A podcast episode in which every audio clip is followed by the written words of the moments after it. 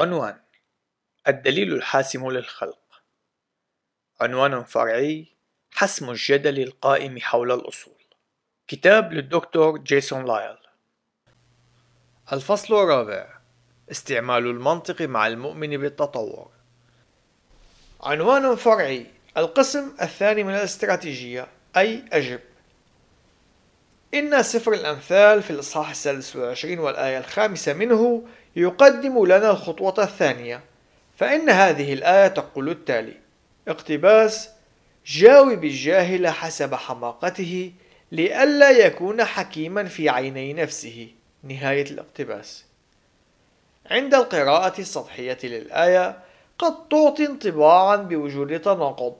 ألم نقرأ للتو أنه لا يجب أن نجيب الأحمق حسب حماقته؟ إلا أنه لا يوجد أي تناقض فالمعنى مختلف بين الآيتين.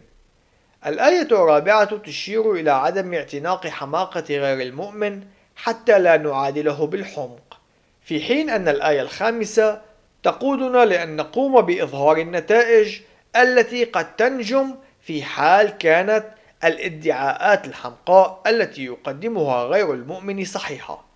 فنحن نقوم بقبول افتراضاته من الناحية النظرية بحيث أننا وفي سبيل المجادلة نكون قادرين على إظهار النتائج العقيمة التي ستقودنا إليها.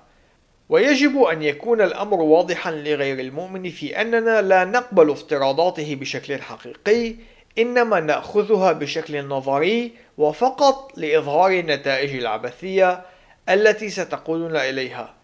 هذا الأمر الذي لا يسمح للأحمق أن يكون حكيما في عيني نفسه. وحين نقوم بهذا الأمر على سبيل الجدل نعكس الفلسفة العبثية التي يستخدمها الأحمق ونظهر له عبثية النتائج الناجمة عنها. وكمثال على ذلك لنتأمل في جدال يدور مع مؤمن بالنسبية. فيقول اقتباس أنا لا أؤمن بالأمور المطلقة فيمكننا أن نتكلم عن الكتاب المقدس إن كنت تحب أن تقوم بذلك لكن لا يمكن أن تقدم أي تصريح مطلق فأنا لا أعتقد بوجود أي شيء مشابه لذلك. نهاية الاقتباس. فما هي الطريقة الكتابية للإجابة على هذا المعيار الأحمق؟ أولا لا نجاوب الأحمق حسب حماقته لئلا نعدله نحن. فنقول اقتباس أنا لا أقبل ادعاءك بعدم وجود أي شيء مطلق. نهاية الاقتباس. لكن على سبيل الجدال نقوم بإظهار النتائج التي سيقودنا إليها القبول بهذا الادعاء. الأمر الذي لا يسمح للمؤمن بالنسبية أن يكون حكيما في عيني نفسه. فنقول اقتباس. لكن على سبيل الجدال إن لم يوجد أي أمر مطلق لن يكون من الممكن لك أن تقول بأنه لا يوجد أي أمر مطلق. ذلك أن تصريحك هذا هو تصريح مطلق بحد ذاته. إن معيارك هذا هو ذاتي النقد. وهذا الأمر يقود إلى أنه معيار خاطئ. نهاية الاقتباس. إن استراتيجية لا تجب بل أجب هي أداة فعالة قادرة على كشف الافتراضات المسبقة الخاطئة. وحقيقة الأمر أننا كنا نستخدم هذه الأداة عينها طوال الوقت إذ أننا وخلال الفصل السابق لم نتنازل أبدا عن الكتاب المقدس بوصفه المعيار المطلق. في الوقت الذي كنا نقوم بكشف النتائج العبثية للقبول بالنظرة التطورية للعالم كبديل نظري إن رؤى غير الكتابية للعالم تقود إلى نتائج عبثية بحيث أنه لن يوجد أي أساس للمنطق أو البحث العلمي أو الأخلاق. لذلك فلنقم بالتأمل بالمزيد من السيناريوهات الافتراضية. افترض أن أحد الأشخاص قال اقتباس أنا لا أؤمن بوجود الكلمات فيجب أن تثبت لي أن الخلق التوراتي صحيح وذلك دون استخدام للكلمات. نهاية الاقتباس. ولسبب من الأسباب نجد أن المسيحيين يميلون إلى أن يجيبوا الجاهل حسب حماقته فيعدلوه ويصير مثله. فنحن نميل بشكل ما إلى القبول بالمعايير غير المنطقية التي يقوم بطرحها المعترض. لكن إن كنا سنفعل هذا فإننا سنتهاوى إلى الحماقة. لماذا قد يقبل أي مسيحي خلقي أي معيار من المعايير السخيفة؟ فقط حاول أن تتخيل شخصا خلقيا يحاول أن يظهر حقيقة الخلق التوراتي باستخدام الإيماءات فقط. إن هذه الصورة العقلية هي التي ترتسم في عقلي في كل مرة أجد أحد المسيحيين يحاول أن يثبت الخلق التوراتي دون استخدام الكتاب المقدس. لا تقبل بالمعايير التي يقوم بوضعها المعترض، سواء كان يريد أن يحيد الكتاب المقدس عن النقاش أو أنه لا يؤمن بوجود الكلمات، إنه الجهل الخاص به، لا تتبناه أنت. عوضا عن ذلك، استخدم استراتيجية لا تجب بل أجب.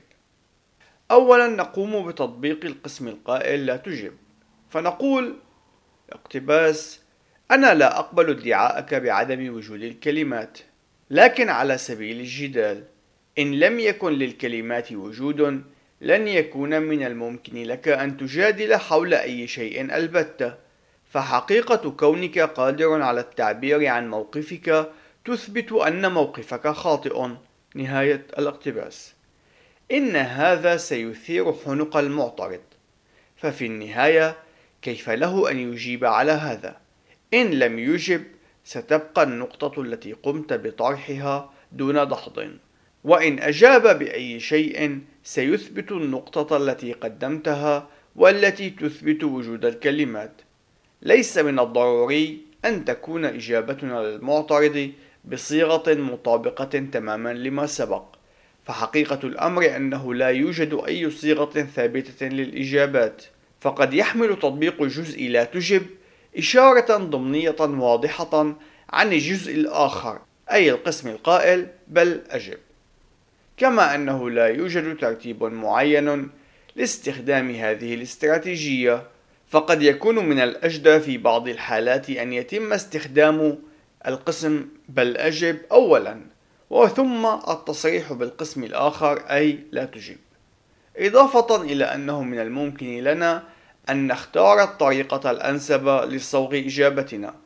والأمر الوحيد الذي يجب علينا أن نفعله هو أن نبقي ملخص الاستراتيجية حاضرا في ذهننا. يجب أن لا نقوم أبدا بتبني المعتقدات والافتراضات المسبقة التي يتبناها المعترض إنما يجب أن نظهر النتائج فيما لو صحت تلك الافتراضات بشكل نظري.